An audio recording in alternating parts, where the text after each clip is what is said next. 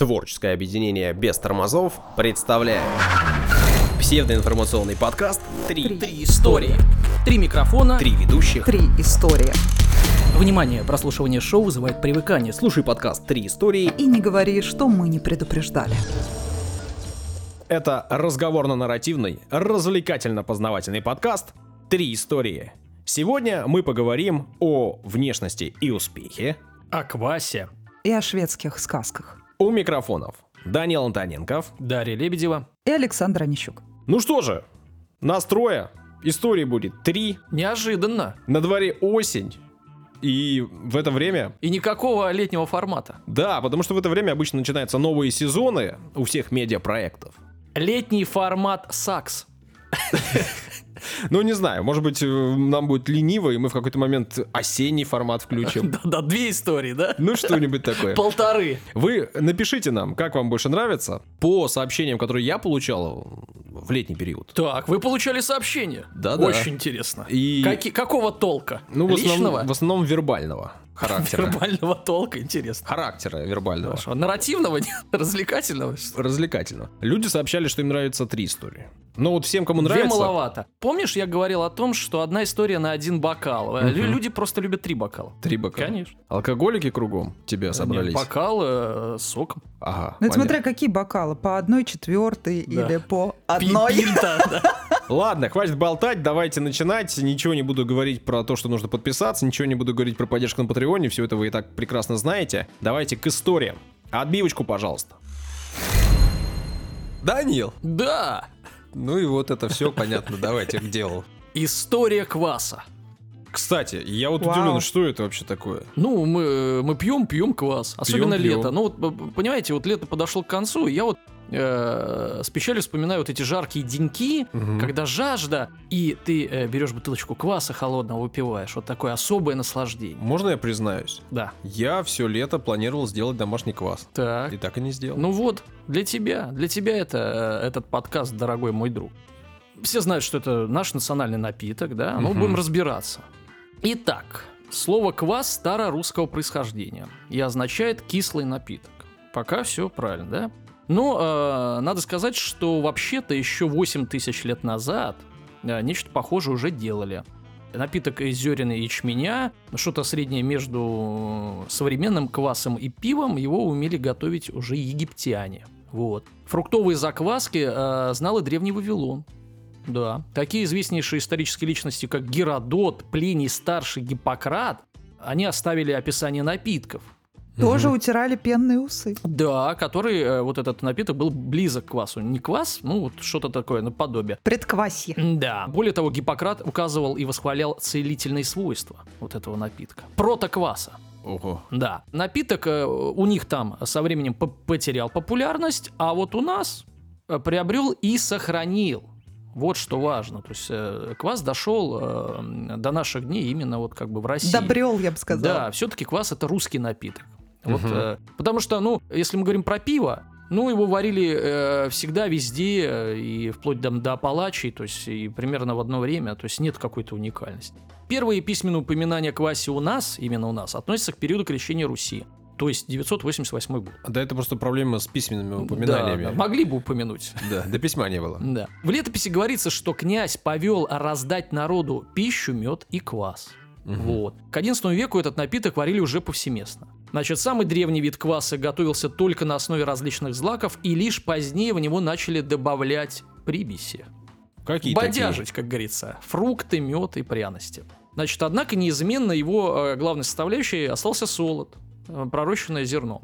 Настоящий квас сохраняет витамины, Саша, такие? и полезные микроэлементы. B1, B2. Да, который есть в солоде. И благодаря этому свойству он помогал простому народу э, выжить в голодные зимы. Между прочим. То есть, как бы... витамин- Квас, всему голова? Не было э, витамина комплевит в то время. Нельзя было пропить курс. А Занесли? Да, конечно, мне. Мне э, занесли пару пачек э, комплевита. А, поделитесь? Натуральным, да. Нет, нет, не с тобой. Значит, технология изготовления кваса из сухарей появилась уже в более позднее время. Ну вот, э, из сухарей, как бы мы знаем, да, вот даже сами там делали. А вот Да. ядреный и бодрящий напиток любили все без исключения. Ядреный, в смысле, пьянящий? Но это об этом позже. А, Соответственно, им угощались и в царских хоромах, и э, в монастырях, и в крестьянских избах, и в солдатских казармах, на ярмарках э, и так далее. То есть он э, был вне сословий. мгм. Значит, известно, что квас э, непременно включали даже в паек заключенных. Ну, в более позднее время, конечно. По статистике, вот немножко статистики, каждый житель ну, Руси, да, потреблял а, до а, 250 литров кваса. Несложно посчитать, что это, ну, где-то 600 э, миллилитров, да? Две трети литра э, в день. Значит, э, э, к началу 15 века существовало свыше 500 разновидностей этого напитка. Ну ладно, про разновидности, в принципе, вопросов нет. Нет, Э, Посчитать подожди, их можно. подожди. А как посчитали статистику по потреблению? Ну, Что это вообще такое? Ну, не знаю, в Это летописях. вранье Да, какое-то. да, нет, Да ни в коем случае. Вводите в заблуждение. Не, ни в коем случае. У нас же, у нас же не псевдо-подкаст, он нарративный теперь А, с да. некоторых пор. Я да? Социальная квасная перепись населения. Да. Значит, какие э, бывают напитки? Сладкий, кислый, мятный с изюмом, густой и даже квас щи. Вас щи. Да, вот я перечисляю. Душистый, суточный, не знаю, что бы это значило. Белый и окрошенный с хреном э, уральский. И боярский. Ароматный пшеничный. А боярский с икрой красной? Возможно. С перцем и грушевый. Мгм. Вот такие известные. В конце 19 века э, э, квас из отварных груш лидировал среди прохладительных напитков вообще. Самый популярный. Да, да. Традиционный рецепт приготовления кваса достаточно трудоемок. Замочить, простите, зерно, запарить, размолоть, приготовить сусло. Э, Ждать приходилось до двух месяцев. Ого. Да, не, не вот сейчас, как у нас, три дня. Не, ну три дня это Все серьезно. квас. Профессия квасника или квасника, вот я уже тут э, немножко теряюсь, была одной из самых распространенных на Руси. Ну, если пили каждый... Да, да, да. Правда, каждый из них специализировался на производстве лишь одного вида. То есть он не мог там и грушевый, и там, и боярский. Вот Иди с один. хреном свой вари квас, а мой Да, грушовый да. не тронь. Совершенно- Квасишь? Кваш. Вот, кстати, про квашево будет позже. Их так и называли. Квасник э, Хренов. яблочный, грушевый, ну и хреновый, да. Не очень хороший квасник. Значит, работая они в строго отведенном районе города, выходить запрещалось, потому что, чтобы не создавать, э, ну, конкуренции лишней. Вот ты вот здесь со своим хреновым квасом так и сиди, а вот там вот как бы, вот там место... С мятой Да. продают. Туда не лезь. Разглядеть квасника было легко. Нос красный. Да. Они с собой э, носили стеклянную емкость с квасом, но это уже в более, в более позднее э, время, да, там, я не знаю, там, э, 19, 19 век. Ну да, это вот на Руси стекла не знали, да, дело. покрывали, а, значит, э, голову головным убором, который напоминал цилиндр. На Руси время приготовления кваса оборачивалось для детей настоящим праздником, Саш. Ведь сладковатое томленое зерно, ну, которое использовалось в создании хлебного напитка, заменяло малышам конфеты. Вот. М, балдеж. Да, с квасом были связаны различные приметы. Блок обычаев. да? Ага. Он фигурировал во, мно- во многих э, народных обрядах. Например, после венчания родители жениха встречали молодых хлебом и Квасом. квасом, нифига не солью. Это уже позже, когда разучились квас нормальный делать. Значит, для невесты с песнями готовили баню, да? Ну, надо помыть, чтобы отдать. Не будешь же грязную отдавать в семью. Окей. Значит, и, ну не знаю, не забывая непременно о квасном неком духе. Напиток выплескивали на каменку, ну, а остатки э, допивали. То есть, ну, поддавали, в общем, квасом, Квасом. что и сейчас, в принципе, делается в банях. А считалось, что победить пожар, который возник в результате удара молнии, можно только залив его квасом. Ну поэтому Представляете? и вы под- выливали по 250 литров в год. ну да. Пожар Значит, заливают Значит, квасом, водой не катит, не катит, только квасом. Значит, демократичный напиток, как мы уже э, выяснили, то есть и крестьяне. Вот мне нравится использовать слово демократичный. Вот всюду можно. Да. Как вот как хочешь, крути-верти. Он был в большом почете у русских царей. Значит, Ага. э, есть упоминание. Упоминает. Значит, известно, что был он подан Алексею Михайловичу на праздничном свадебном перу. А Петр I любил с утреца отведать кваску с хреном. Мгм. Наш уже любимый, да? Квасок ну, как? с, с хреном. Вот хотелось бы попробовать. Очень. Значит, причем живительный вот этот напиток готовили по собственному рецепту э, императора. Не отказывалась испить кваску и Анна Иоанновна. Мгм. Это уже твои, твои персонажи Да, да, любимые. Значит, Я императрица... еще буду рассказывать Да. о них. У. Да, эпоха дворцовых переворотов, наверное, у тебя С- самый, С- самый Саша не любимый. дает покоя, да. Императрица, ну мало просто Все внутри него смотрел. переворачивает. Скучает по Санта-Барбаре. Ну. Императрице и ее гостям напиток подавал, кривляясь, князь Михаил Голицын, разжалованный за вероотступничество, э, ну, в шуты. Григорий Потемкин, еще один э, приверженец традиционной русской кухни. Темный квас любил. Да, значит, э, вот эти квасные щи, значит, неизменно сопровождали вот э, светлейшего князя в походах. Потемкина. Дома не ищи. Да. А ради брожения приятного, цитата, он лично э, за день до готовности а, опускал в напиток изюминку. Вот такие подробности. Записывай. Ты же хотел сделать квас? Так это И вот сейчас по в поте- рецептах говорят, что киньте Я прям изюминку. представил, как в самый последний момент Саша так кидает. Изю- И уходит. Выключая свет. Считалось, что квас повышает работоспособность, снимает усталость, восстанавливает силы. Это понятно. На Руси его пили в любое время э, года, и все, и старый млад, и вне зависимости от сословия, это мы выяснили. Э, значит, э, рецепт кваса знали в каждом доме, вот только Саша еще не знает. э, свой Я рецепт. знаю, просто ну. мне лениво делать Ага. было. Крестьяне часто брали квас с собой на полевые работы.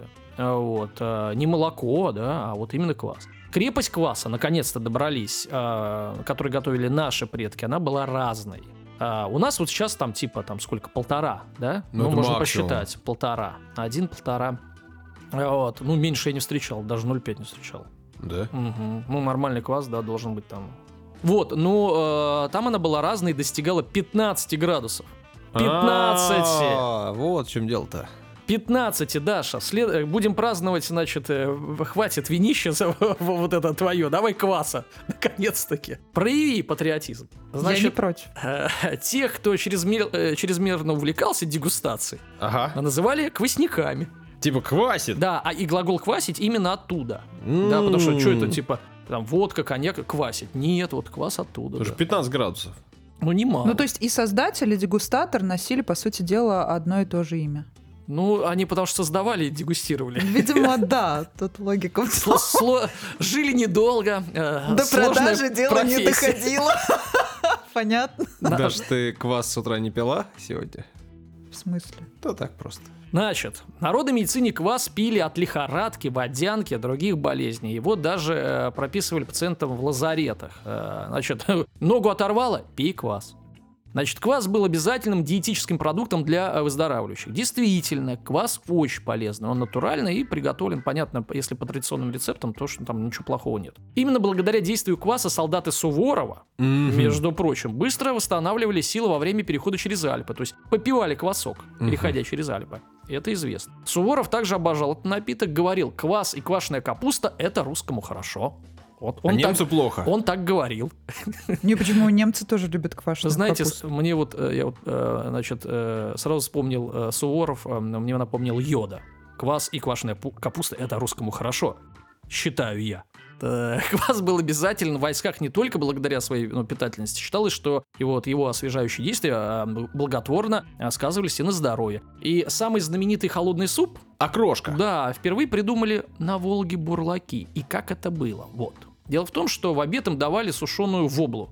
Ну, э, дешевую, условно, что там выр- выловили, высушили, солью засыпали там. э, кушайте на здоровье, товарищи бурлаки. И квас. И для э, придания вот мягкости рыбе, чтобы ее не пришлось там гры- грызть, они стали вымачивать ее в хлебном напитке. Мгм. Вот позже для большей сытности стали э, бросать туда овощи с огородов. Ну, местных, кто там, может быть, э, ну, помогал. Потому что бурлаки, скажем так, такая сложная и малооплачиваемая профессия. Сегодня рыбная окрошка не так популярна, как мясная, но неизменным компонентом до сих пор остается, ну, естественно, квас.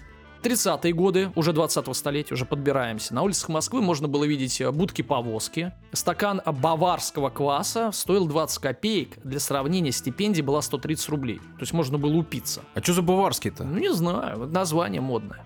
Чуть позже появились так называемые, это уже мы застали, желтые бочки, которые э, в официальной документации назывались, внимание, пищевые теплоизолированные автоцистерны Цистерны, или АЦПТ. Значит, квас отпускался в бидоны, а если хочется сразу же, то, э, значит, кружечку наливали. И я помню эти времена, и помню, не просто сейчас тоже есть вот эти бидоны, но я помню именно желтый, и именно с бидоном приходили, И именно в кружечку наливали. Мало вот того, там это. стояла одна, один стакан Да, или кружка, из него пили Да, все подряд да. вообще, И без, никто не болел. без дезинфекции. Никто не болел. Да, при том, что эти э, сами цистерны, да, фиг знает, вообще их хоть раз в жизни мыли там когда-то или нет, это, наверное, способствовало лучшему броже... доброжению, Нет, наверное. я считаю, вот э, так, э, такой способ э, значит, выпивания напитка, когда одна бочка, один стакан, наоборот, делал организм наш Крепче. крепким. да. Единение товарищей. Не, ну как? Прививка, да? Прививка от всех болезней. Интересно, что э, дизайном вот, э, э, вот этой стеклянной кружки над дизайном потрудилась автор э, легендарных рабочего и колхозницы Вера Мухина. Ну вот статуя. Значит, традиционный русский напиток заслужил признание не только на родине. В 1975 году на международном конкурсе, проходившем в Югославии, отменные э, вкусовые качества московского кваса оценили члены жюри. В итоге наш напиток набрал 18 баллов, в то время, для сравнения, как Кока-Кола набрала 10. Ну, Круто. такая себе заграница, будем откровенны. Самое что ни на есть за граница. В общем, даешь квас в каждый дом и в дом Александра Онищука. Нет, а знаете, в чем разница? В первую очередь между колой и квасом. Э, Колы, если ты глоточек сделаешь, ты захочешь еще и еще, а квас, если ты кружку выпьешь, ты жажду Утоляет, утоляет. конечно. Да, потому что поэтому... слад- та- Ну, кола сладкая, а здесь Да, э, да. квас-то не совсем сладкий. Он, он естественно Я понимаю, сладкий. почему я бы тоже предпочла, несмотря на то, что колой можно даже унитазы мыть, конечно же, функция замечательная, но все-таки употреблять внутрь квас приятнее, мне кажется. И натуральный. Да. Всем кваса! Дарья Да-да. Лебедева. К доске. Это Ну, я так должна Сентябрь говорить. же. Ну тогда ты все знаешь, действуй. Действительно, осень. Стало немного прохладно, вы заметили? Да, вообще не немного. Я сегодня жутко замерз. Как ни странно, осень у меня ассоциируется с летним садом, Пушкиным, Мгм. конечно же. Тут и не буду оригинальной. Ну и со Стокгольмом. Так сложилось. Уютными вечерами в детстве я познавала скандинавский литературный мир. Шведские и финские сказки оказали значительное влияние на мое формирование. Не знаю, как на ваше, на мое, да. А каким образом, мне интересно? Сейчас расскажу. Мгм. Продолжают оказывать А, влияние на мое формирование. Хорошо. Да, ты представляешь? Нет, все. Я видел Такая- Дашу в футболке со смусмумриком. Снус Мумрик, во-первых. Это что, это что-то шведское? Боже мой, все пропало. Где я, с кем я? Ну да ладно. В общем, сейчас вы все узнаете тогда. Смусмумрик? Снус Мумрик. Да что ж такое? Итак, в золотой осенний период Тихий Стокгольм особенно прекрасен. Но нужно уточнить, что с 19 марта 2020 года в Швеции действует для нас временный запрет на въезд, и он много раз продлевался. На данный момент вроде как действует до 31 октября текущего года. Мгм. Ну, не знаю, что там, как будет, в общем. Но есть тропы, можно попасть. Ты уверен? Так, Ну, через лес, конечно. Ну окей, попробуй. Пока мне удалось побывать в Швеции два раза. В Финляндии, понятно, много раз была, как и вы наверняка. Мгм, Я ни одного. Да ты что? А я на пароме катался. Один раз был. Первый раз я тоже. Вот сейчас как раз частично об этом. Сегодня я буду не о долине Мумитролей говорить, как кому-то могло показаться, потому что, во-первых, она находится в Финляндии, и вообще тема творчества Янсен до сих пор является спором этих двух стран на предмет принадлежности. Сегодня я расскажу во многом личную историю, которая наверняка понравится тем, у кого есть маленькие дети, ну или таким же сумасшедшим инфантилом-переростком, как я. А в качестве ребенка будешь ты? Ну, Нет, в качестве я инфантила перерост. я А, тебя Я тебя, наверное, разочарую или обрадую. У тебя тоже есть внутренний ребенок, и иногда его следует подкармливать, чтобы совсем, Подкармливать конфетками. Я не чтобы я кормлю совсем другим. уж не закостенеть. Ну, этим-то я тоже подкармливаюсь, ничего страшного. Одно другому не мешает. Так вот, мой первый приезд в Стокгольм завершился трагедией. Вы не представляете. Нет. Я готов представлять. Сижу, готовлюсь к представлению. Вот, как уже Даня сказал, он на- пароме туда, значит, плавал, Ходил. ходил, да. Так, чтобы путаницы не было, до Швеции я не доплыл. Остался в Финляндии. Просто посреди воды, большой воды. Ну, я, в общем, добралась и в ту, и в другую страну Так. э, во время такой вот двойной поездки как раз. Э, Питалась за настоящим шведским столом. Мгм. очень мило. С бекончиком. Во время Мгм. качки особенно, даже вот один бокал вина казался убийственным, потому что кажется, что ты уже выпил несколько бутылок. Ну, Это ужас, поднимаешь по конечно. лестнице, шатаясь, да. Да, действительно. Так вот, уже находясь в Стокгольме, я точно знала, куда я хочу пойти. И получилось так, что один из музеев, в который я больше всего хотела попасть, в этот день не работал. Даже два дня подряд, вот сколько я там была, были там выходные в этом музее. Музей игрушки? мной- Игрушки? Почти. Со мной случилось нечто невероятное. У меня случился какой-то психологический просто срыв. Я ходила вокруг музея, наверное, круга три вокруг него навернула с такими слезами, что мой верный спутник просто был в такой растерянности. Я его никогда таким не видела, он не знал, что делать. А ты ходила Просто. и так, а может, вот сейчас вот зайду, может, все-таки откроется, да? Нет, я понимала, что ничего не произойдет, и я просто усиливала сама внутри вот эту трагедию и А. довела ее до абсолюта. Ну, кстати, э, это очень хороший прием, потом быстрее отпускает. Да? Вот когда ты, да, вот доводишь себя до крайней вот этой точки какой-то, потому что если... Да ты эмоциональный маньяк. да, извращенец, да, не скрываю, не скрываю. Так вот, что это был за музей? Так. Это был музей под названием Юнибакин. А как же ты узнала? Ты же в него не зашла. Даша Вопросы готовится. за 300. Да. Сейчас расскажу, как я о нем узнала.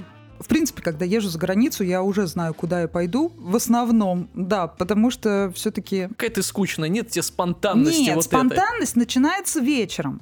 А, а днем То есть в бар ты можешь знаю- зайти в любой в бар, да? А вот в музей ты проверяешь. Так, давайте не будем меня провоцировать на откровенные рассказы. Я и так а тут душу иначе? У нас, тут, разворачиваю. у нас тут нарративный подкаст вообще-то. Действительно. Расскажу после записи. Так вот, э, в этом музее живут персонажи шведских сказок, которые знакомы практически всем детям в мире, но в России, наверное, не во всех семьях каким-то образом популяризируют вот эту шведскую сказочную культуру. В моей семье и в семье моих очень близких друзей это было нормальным. То есть и на почве вот этих сказок у нас именно формировалось какое-то интересное общение вот с моими самыми близкими подругами.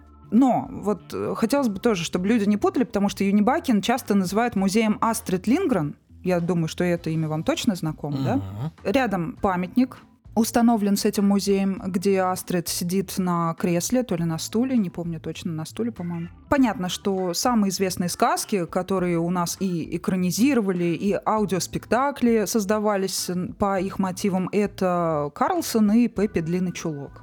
Но помимо этого есть огромное количество сказок, которые, видимо, носят просто более национальный такой характер, который не совсем заходит нашим деткам, поэтому у нас, наверное, родители их как-то избегают. А вот вопрос. Эмиль из Лёниберга, это кто? Не Астрид? Это другой Э, какой-то Эмиль автор? это ее тоже, Тоже, да? персонаж. Я вот просто Эмиль. помню Эмиль из Лёниберга. Эмиль, потом у нее еще э, братья Львиное сердце. Вот это уже не и, знаю.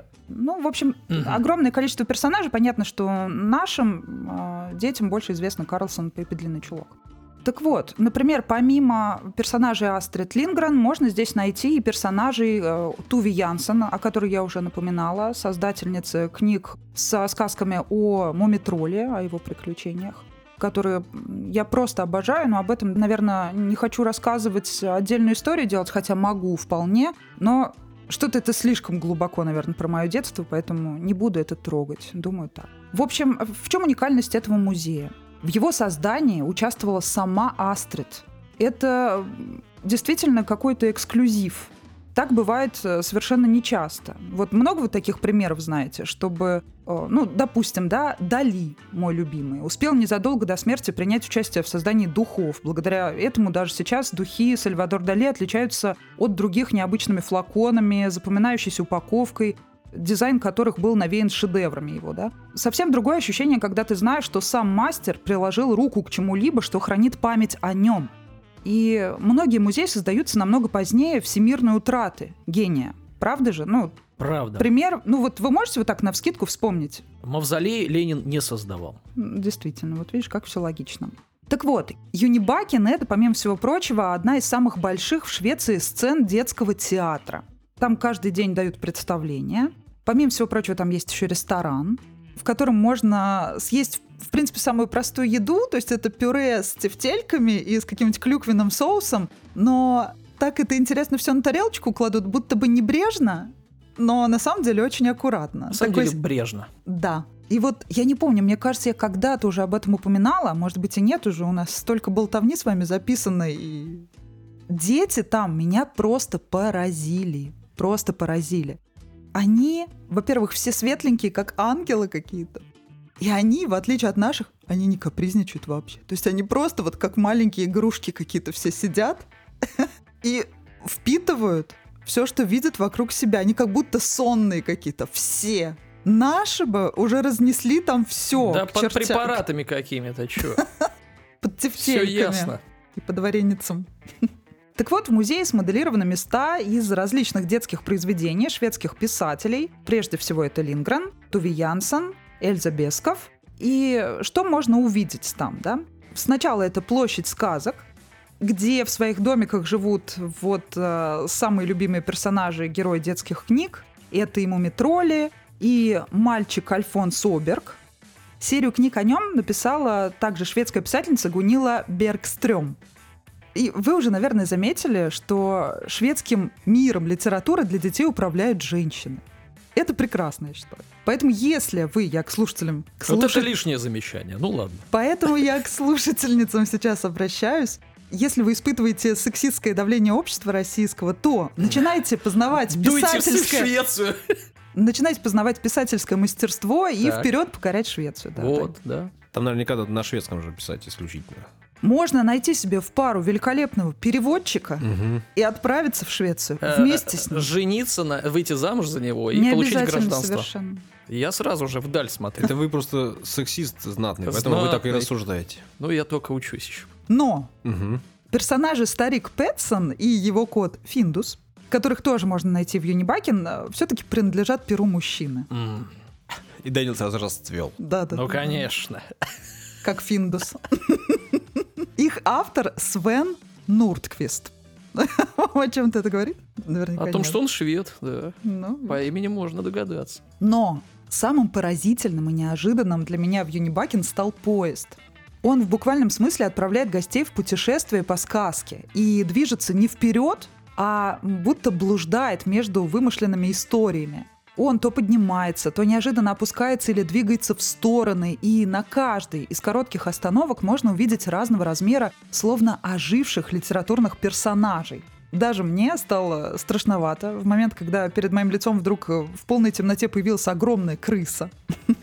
То есть в вагончике Значит, сидели в одном два взрослых человека, а во всех остальных сидели вот эти маленькие милые дети. Вот чтобы вы понимали, как это все выглядело со стороны, когда я испытывала этот поезд. И мне было абсолютно комфортно, чтобы вы понимали. Сказочный поезд отправляется от станции Вимербю и уносит вас в путешествие по миру книг, в первую очередь Лингрен. Надо сказать, что этот музей был создан во многом благодаря не только писательнице, понятно, но и мастеру иллюстраций, благодаря художнице Марит Торнквист. Она работала с Лингрен как раз-таки. И у нее достаточно интересная в этом смысле судьба. То есть это вот как раз такой мир шведской интеллигенции. Она в Упселе родилась. Она известный шведско-голландский иллюстратор, сценограф и автор. Она, понятное дело, родилась в интеллигентной семье. У нее мама была переводчиком, Рита ее звали Торнквист. И в том числе она тоже работала с Лингрен. И девочка с малых лет, в общем, впитывала всю эту обстановку, и она стала иллюстрировать. Но она переводами тоже занималась. В общем, вплоть до того, что э, она ее мать переводила огромное количество известных писателей на разные языки, и в основном вот на голландский, в том числе со шведского, труды Ингмара Бергмана, помимо того, что он известный шведский режиссер, и многие кинолюбы, киноманы и вообще боготворят его и так далее, и все режиссеры заморачиваются в своих картинах, какие-то отсылки на его творчество делают. В общем, это культовая персона, и, кстати, у него фильм такой есть, для Швеции. И вот его пьеса, она тоже переводилась, статьи и так далее. Так вот, куда дальше этот поезд идет? Вот, Дань, ты как раз про Эмили говорил. Да. Вот. И поезд идет как раз-таки от дома девочки Мадикин на хутор Катхульт, где Эмиль Мгм. умудрился поднять свою сестру Иду на флагшток вместо флага. Да, он там много проделок делал. Да, да, да, Такой. да, да. Э, Шкодивший мальчуган. Экранизация даже есть, смотрел я. Вот видишь, как здорово. Все-таки Советская экранизация? хотя бы в Данию я С Кара- своей истории С попала. Караченцевым в главной роли. Конечно, советская.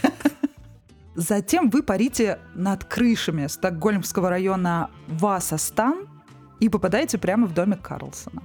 И, кстати говоря, вот если погуляться по улочкам Стокгольма, то, в принципе, можно найти вот тот дом, крыша на котором является прототипом вот этого всего, всей этой истории. В общем, потом вы попадаете к братьям Львиное Сердце с драконом и так далее, и так далее, и так далее. И, кстати, в этом поезде ни в коем случае нельзя делать фотографии. Я знаю, что многие комментаторы в интернете, значит, говорят, что они исхитрились, умудрились, и у них получилось. Пожалуйста, не портите людям впечатление. Пусть они приедут туда и удивятся. Не надо и фотографий с этим поездом. Пусть это будет уникальным впечатлением для людей. Пусть будет. Экскурсия параллельно идет, аудио, и она, значит, идет на финском, английском, русском и немецком языках. Ого, подготовились. Даже на русском, удивительно. Да, да, да. Что, Ну, помимо ну, шведского, Ну, понятно. много, с- что, туристов да, наших, да? Это, это здорово. Ну, конечно, много. Рядышком типа. Во-первых, рядом, во-вторых... э, Никто не ездит, кроме нас, да, еще? Да Мне не, кажется- Карлсончик все порешал. Конечно, конечно. Но там я не могу сказать, что в этом музее ему какая-то э, вот главенствующая позиция уделена. Ну, вот нет, совсем все, нет. все, на него Не, я- едут. Это для нас. Да. Я почему-то Дань, слышал, там больше что... э, Пеппи длинный чулок. Что да, что это для нас прям Карлсон. Да. Это супер-супер А вообще. у них они Пеппи. Потому что у нас классный мультфильм, чего уж там. Ну да. Мы все выросли. Ну да, очень хорошая у нас э, мультипликация в этом плане. И, а там действительно Пеппи длинный чулок, она намного известнее, и дети ее гораздо больше любят. И сама Астрид, я так понимаю, ее больше всего любит, потому что она эту сказку для, по-моему, своей дочери создавала. И она для нее более какая-то. Ну, в общем, у них культ. Пеппи длинный чулок. Карлсон именно вот больше наш культ. Да, я объясню, почему Карлсон наш. Потому что Карлсон наш, как и Крым практически. Потому что, значит, немножко политики, э, значит, в нашем подкасте. Затопил В- три да, истории, в том да, смысле-? Окончательно. У меня такая милая история была, но ты даже сюда Крым умудрился впихнуть. Смотрите, почему э, Карлсон наш. Потому что он веселый, добродушный, любит поесть, выпить, побулагурить, и все равно ты его любишь, И понимаешь? непонятно ни черта, кто он такой, Такой, да? Вот в каждом из Да, нас да. живет Карлсон, я считаю. Вот поэтому. Неопределившийся взрослый мужчина, среднеупитанный. Э, В полном расцвете сил. Да, да, да, да, да. Так вот, действительно, там э, есть дом Пеппи Длинный Чулок, уже когда вы из этого поезда выбираетесь. По ее дому дети могут прыгать, бегать, делать все, что хотят. И на кухне у нее повеселиться и все такое. Но вот, кстати, про э, саму Астрид я не стала рассказывать, потому что во многом, наверное, если почитать э, ее биографию, это противоречивый достаточно персонаж. Э, если говорить о ее какой-то социально-политической позиции вообще, то есть она не была категоричной, высказывалась относительно и нацизма, и коммунизма достаточно жестко, потому что, понятно, она жила в такое противоречивое время, у нее были свои какие-то взгляды и позиции на этот счет, в общем, это все спорно, и лучше почитать очень подробно ее биографию, чтобы понять, почему она выражала себя именно таким образом. Я не сказала, где точно расположен Юнибакен, он расположен на музейном острове Юргорден, это самый центр Стокгольма, и рядом там музей Васа, собственно, располагается. Достаточно странный тоже музей, потому что, по сути дела, это затонувший корабль без какой-то особой боевой славы. Вот, рядом там тоже исторический музей, с которым у меня тоже связана очень смешная история. Я не буду ее рассказывать. Спасибо А, тебе за это. Где еще эти истории рассказывать? Конечно, Да, не да, в трех да. историях. Так чем закончилась моя личная история? Спустя несколько лет я все-таки закрыла этот гештальт, побывав в этом музее, как вы уже поняли. С радостью там еще раз окажусь. И надеюсь, что вы тоже все-таки познакомитесь с миром этих сказок или познакомите своих детей, потому что это совершенно что-то другое, невообразимое. И если вы устали, как я уже не раз повторяла, от какой-то городской суеты. Ни одна другая столица мира, наверное, так не восхитит вас своим спокойствием, не поразит своим каким-то тотальным уютом, не захватит вас в плен, так как Стокгольм, потому что там, не знаю, один раз в час машина какая-то проезжает, и при этом это еще музыкальная столица мира во многом. Ну, помимо, мы не говорим сейчас о Великобритании, понятно, что основные крутые музыканты все оттуда, но, как вы помните, в Стокгольме огромное количество и студий звукозаписи, и музеев на эту тему. Поэтому, мне кажется, об этом городе мало говорят. В последнее время, значит, много каких-то шуток появляется в связи с определенными личностями, персонами, да, связанными с этим городом. Я думаю, что стоит обратить внимание, как только границы откроют, и как, наконец когда-нибудь это произойдет, я надеюсь, попробуйте. Ну, Вам как только так сразу. Все в Стокгольм.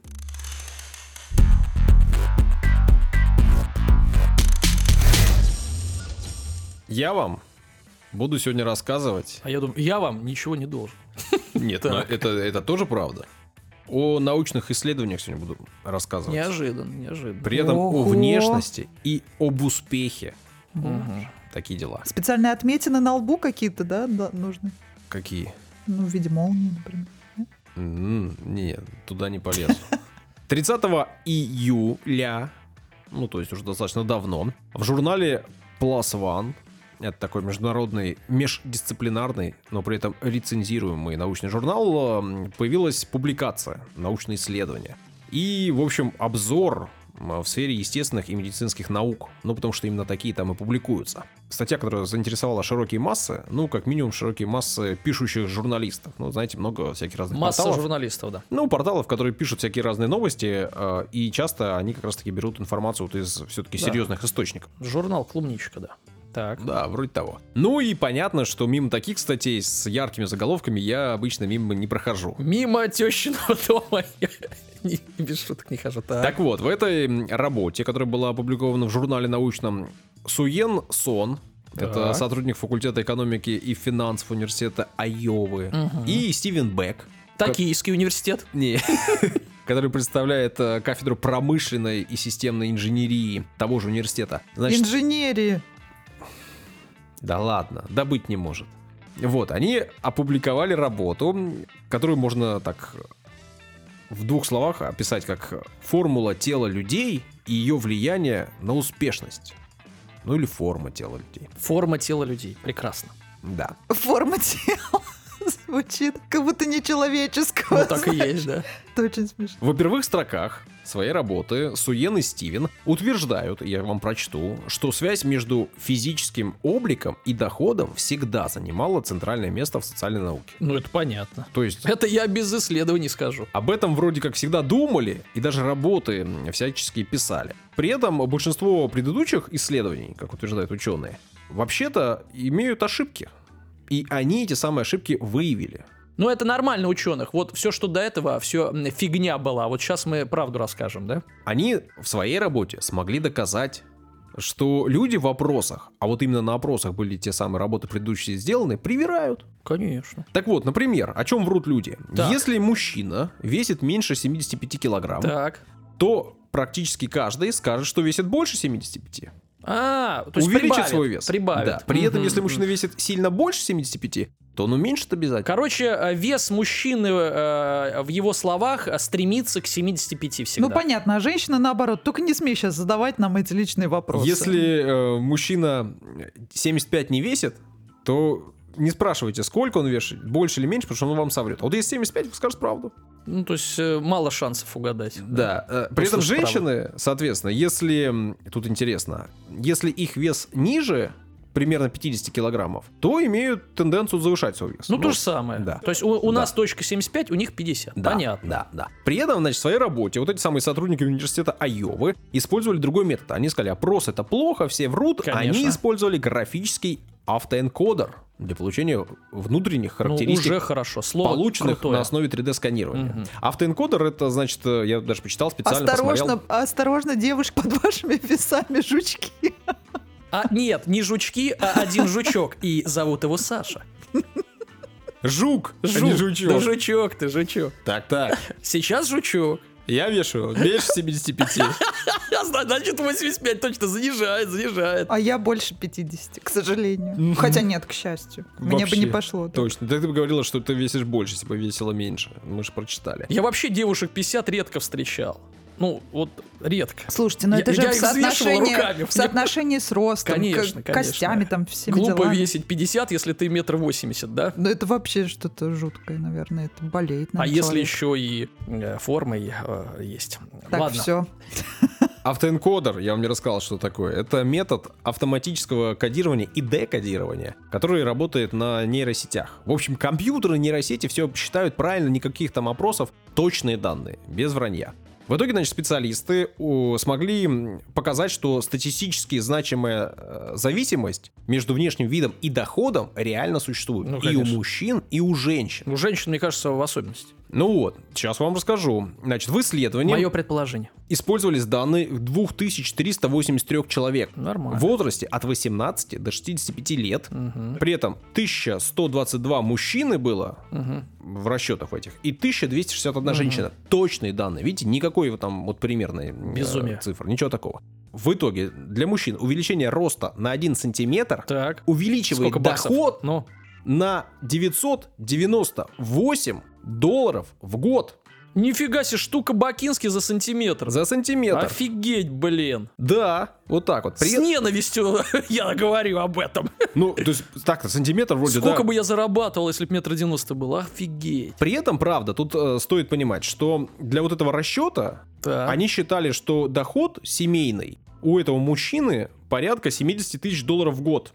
Ну, то есть, на самом деле, увеличение примерно на полтора процента. Ну, ну какая разница? Возьмем полтора полтора процента за один сантиметр. Хорошо, хорошо. При этом у женщин статистически значимым показателем является коэффициент ожирения. Снижение ожирения на одну единицу понятно. при расчете на индекс массы тела увеличивает доход на 934 доллара. Ну, то есть э, тот же порядок, да, получается тот же процент, да, там полтора процента. А, а что такое вот единица? 1,3. Это индекс массы тела. Единица А, индекса ну вот массы и- тела. да, То есть, это- если массу разделить на рост, вот это Там еще единица. квадраты, по-моему, какие-то. Не-не, просто массу на рост, и вот получается индекс массы тела. Вроде бы. Нет, не так. Там есть формула, Саш. Вот ты плохо готовился, я помню. Там вообще считается больше 25 индекс массы ожирения, меньше нормально, там меньше 15 типа там худоба. Ну то есть э, там формула есть. Короче, вот эта единица, если женщина на единицу Мгм, снижает, мгм. то увеличивается у нее доход. Но Мгм. тоже понятно, что нельзя до бесконечности снижать. Да. Имеется в виду для тех, у кого индекс массы тела выше нормы. Да, да, да. Вот. Допустим, больше 25. Да, и стремятся, соответственно, к ней. Вот, ну, правда, чуть поменьше, да, 934 доллара, и Ну, это это одинаково. 1,3%. Ну, там полтора процента, тут 1,3%. При этом надо что-то делать еще, кроме того, что воспользоваться формулой и высчитывать это все, чтобы зарабатывать. Просто лежишь такой, похудел, и за деньги повалились. Ну, кстати, на многих бывает так и валится, да. Просто так смешно, вы так серьезно и долго это все Да Ну, в нет, смысле, это же реальная я, же- я зависимость. же ну, говорю, что это для мужчин и для женщин, которые зарабатывают в год 70 тысяч долларов. Вот Все понятно. А если ты будешь повыше, будешь 71 получать. Вот и все. Да, да. То есть э, для мужчин важен рост, а для женщин это важен тоже, вес. ну, Но нормально. при этом не важны для женщин, как оказалось, Рост и рост не важен, не важен, да. и объем груди не важен. Вот это очень удивительный вот, момент. вот, вот. При этом вот это Потому что сейчас в моде попа. Да, кстати, но новое исследование надо на попу заточить. Это какого года исследование, напомни, пожалуйста. Свеженькие, да? 30 ведь? июля Да, да, да, я запомнила. Что-то, а что они попу-то не Так взяли? нет, неважно, когда вышли, а исследовали-то нет. Да, Ну сейчас. Они только закончили свою только работу. закончились, так, И «Ай, сразу. скорее!» Слушайте, чтоб ну, Саша историю давайте тогда, у нас же все-таки кто-то думает, что у нас лекция, это не так, у нас все-таки нарративный. Так, пожалуйста. Нет. Разговорно-нарративный, развлекательно-познавательный. Запомните. Вот, э, есть такой э, документальный э, сериал, ну, точнее, э, развлекательная программа э, «Разрушитель легенд», и там вот э, проверя- проверяли легенду о том, что официанткам или там кассиршам с большой грудью больше дают чаевых. И э, они нарядили вот эту, забыл как ее, Кэрри, значит, э, сначала убрали грудь, ну там примяли как-то, потом обычный ее э, размер, и потом добавили. И вот когда обычный и маленький, э, чаевые не менялись. То есть при уменьшении груди чаевые не упали. А при увеличении увеличились так знатно, на 30-40%. Вот А так. Мне она- кажется, это вообще ерунда все. Ну, например, там э, с большой грудью девушка, но с грустными какими-то глазами понурыми. Не, глаза Никто на это внимания не одинаковые. обратит. Не, а гла- ну, мы берем а, ну, одинаковость. Ну, во да? взгляде должно быть что-то игривое и сексуальное. Вот тогда никто даже, мне кажется, на грудь особо и не Даш, ну, будет. смотреть. видно, что ты гуманитарий. Мы все-таки говорим, вот смотри, одинаковые глаза, а грудь маленькая, средняя, большая. А глаза одинаковые, еще лицо одинаковое, поведение одинаковое, понимаешь? Я думаю, Отличается важно только грудь. еще куда она чаевые убирает. Не-не-не, в кармашек баночку, или- не-не, в баночку. Нет, важно не что, а как. А, ну Понимаете? что вы... Короче, Можно видно, что вы- запихнуть так по-дедовски, а можно очень элегантно. видно, наукой вы не занимались. При этом, ну, Что? Вот, гуманитарный. Я единственный Да, человек, который здесь серьезно Ну, занимался должна, наукой. должна понимать, не так, понимаешь. Дарья, я состоял во время обучения в университете Я не в хочу слушать всю эту научном обществе. Ты должна сейчас так закрыть уши. Ля-ля-ля-ля-ля. Ну, действительно. И вот так вот отвечать. У меня карточка была ламинированная, что я член научного общества. Сохранил? Да, там фотографии красивые. Так.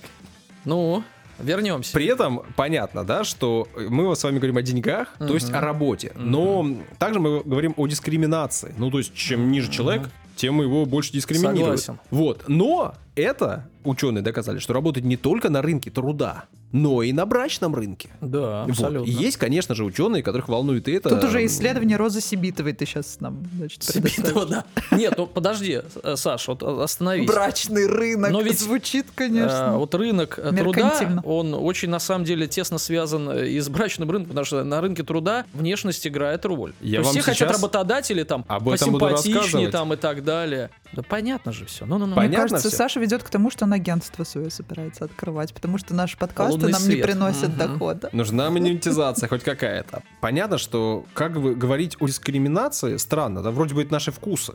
Ну, тут-то почему дискриминация? Просто мне нравятся такие. Это же не, Не-не-не, не дискриминация. Это твой вкус индивидуальный. А в целом, если брать, То дискриминация. Нет, в целом есть все-таки, как бы, например, девушкам нравятся высокие, это понятно.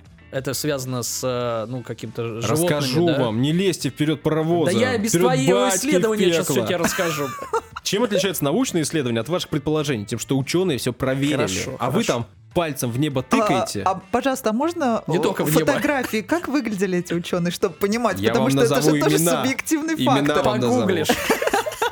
Стивен Уайт, Так, Хо Фай Чан так. и Ага. Бенна Торглер. Ну, все, Вы можете эти имена запомнить, загуглить, поискать. Они представляют школу экономики и финансов и Центр э, поведенческой экономики, общества и технологий технологического университета Квинсленда. Очень сложно. А также Роберт К. Брукс из исследовательского центра эволюции и экологии школы биологических наук, наук о земле и окружающей среде университета Нового Южного Уэльса. Браво. Все это, значит, в Австралии. Они изучали сексуальное влечение у людей. Так. Вот. Это так что нам интересно. об этом буду сейчас рассказывать Нужно дальше. было не так сказать. Сексуальное влечение у людей. Вот так нужно. Да было. вот, все у тебя получилось. Значит, в исследовании приняли участие 7 тысяч респондентов. Нифига себе. Заметьте, вот в предыдущем 2000, а как э, сексуальное подключилось, уже 7. Да, но Желающих они, больше они, конечно же, проводили опрос, и это был онлайн-опрос на одном из э, порталов для знакомств. Принимали в нем участие люди, конечно же, в возрасте от 18 до 65. Тоже дискриминация. В среднем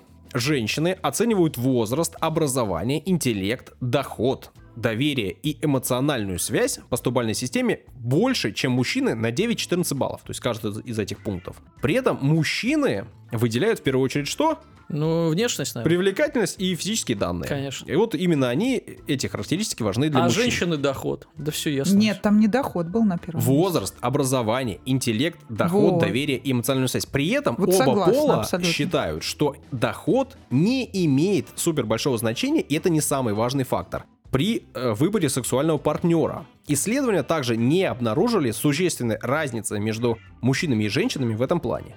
То есть оценивают э, доход и мужчины и женщины не очень сильно в случае, когда выбирают сексуального партнера. Сексуального, ну не на жизнь, понятно. При этом женщины выделяют образование и интеллект как важные факторы выбора партнера. Также, несмотря на то, что женщины дают высокую абсолютную оценку открытости по сравнению с мужчинами, если сравнивать ее с важностью других факторов, то мужчины считают открытость наиболее важным фактором, чем женщины. То есть, если по стубальной системе мужчина открытости дает 50 баллов, женщины, например, дают больше. При этом значение открытости для мужчин в всех остальных выше, чем у женщин. То есть мы оцениваем в 50 баллов, а все остальное ниже. А женщины оценивают в 60, но для них это не очень важно. Вот мужчина ценит открытость женщин, по их исследованиям. В каком смысле? А при этом В также... физическом. Ой, да, Даня, но это был специально такой вопрос, на который не надо отвечать. А риторический. А, При этом э, также надо понимать, что выбор сексуального партнера и выбор партнера для семейной жизни или для деторождения это все-таки разные. выборы. Во-во. Вот. Там бабки подавай. Исследователь женщина, Бабосики. Фиона Мур, психолог из университета Данди в Шотландии, говорит э, в своем интервью, прочту вам, пожалуй. Тестостерон связан с изменением предпочтений женщин в выборе партнера. Высокий уровень тестостерона сигнализирует о сильном наследственном иммунитете, о сильной наследуемой иммунной системе, которую женщины должны получить для своего потомства. Однако он также связан с негативными личностными характеристиками такими как агрессия и низкая приверженность э, к длительным отношениям. Ну что, то есть, если у мужчины сильный тестостерон, то он, очевидно, крепок здоровьем, при этом злой, как собака, и женщин налево-направо меняет. Да. Но это выгодно, потому что и твои дети будут здоровы. Злыми, как собака. Да, и менять женщин. Иммунитет будет иметь крепкий. Ученые обнаружили, что женщины в менее развитых странах с большей вероятностью предпочтут мужчин с грубыми лицами, то есть с теми, у которых тестостерон высокий. Ну, таких бородатых бруталов. Именно потому, что им важно, чтобы у их детей была сильная наследственная иммунная система. Вот. При этом, если изучать и мужчин, и женщин, вот их предпочтения в этом смысле, то это же интересное исследование. Можно этим заняться, почему бы ученым этим не заняться? В эксперименте приняли участие 1972 гетеросексуальных мужчины, и им давали фотографии женщин, и эти фотографии меняли. Ну, то есть просто фотографию. Одну сделали более миловидной, увеличили глаза, уменьшали подбородок этой же девушки. И в другом случае, наоборот, глаза чуть уменьшали, подбородок чуть увеличивали, делали ее такой более брутальной. Ну и вот проводили исследования. Брутальные женщины. Ну, такие, знаешь, Да все просто смешная формулировка. Не останавливайся. Знаешь, на знаешь.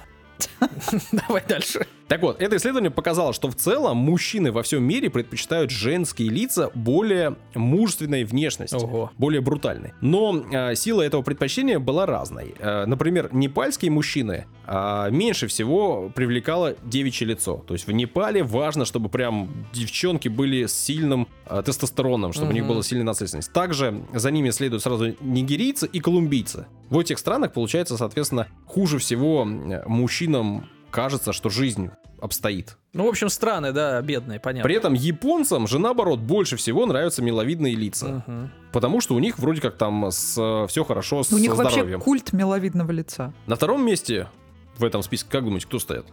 Россия. Нет, австралийцы. Россия. Австралийцы. Вот там вроде как тоже все хорошо. Женская миловидная внешность это эволюционный сигнал плодовитости. Марго Робби. Говорит Марго Робби. Она австралийка, в смысле. Да я понял, Она да. миловидная. Миловидная, но у нее такие э, порой резкие, да, черты лица. Ну, это смотря в какую роль, так вообще она невероятно красивая. Да, красиво, никто не спорит. Дэн Крюгер. Топ-5, да? Эволюционный психолог из Мичиганского университета говорит, что женская миловидность – это эволюционный сигнал плодовитости.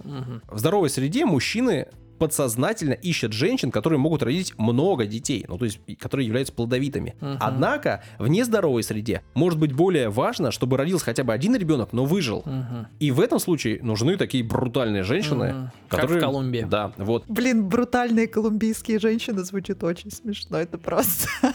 Урсула Марцинковская, Так. доктор университета Турку в Финляндии, Мгм. говорит, мужчинам, находящимся в трудных условиях, может быть выгодно отдать предпочтение женщине, которая не очень женственна, но которая родит одного и воспитает. Мгм. Вот, Урсула знает Толк. в выборе мужчин. Мгм. Да, женщина с именем Урсула это мощный аргумент.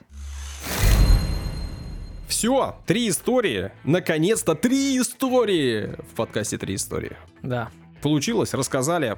Всем, кто добрался до этого момента, дослушал до конца все наши рассуждения и про сексуальность, и про квас, и про сказки, И про сексуальность кваса. и про сказочную сексуальность кваса. Да? Вот это вы хотели сказать. Да Да. что вы две из трех? Ну Да. что, что? Готовлюсь к осеннему режиму. М, Понятно. Спасибо всем, кто слушает, спасибо всем, кто подписывается, спасибо всем... Спасибо всем, кто поддерживает нас на Патреоне. Вы все красавцы, и вы, видимо, считаете, что мы красавцы. Нам это нравится. Спасибо вам большое. Все, что хотел сказать, сказал. Пока-пока. До свидания. Всего хорошего.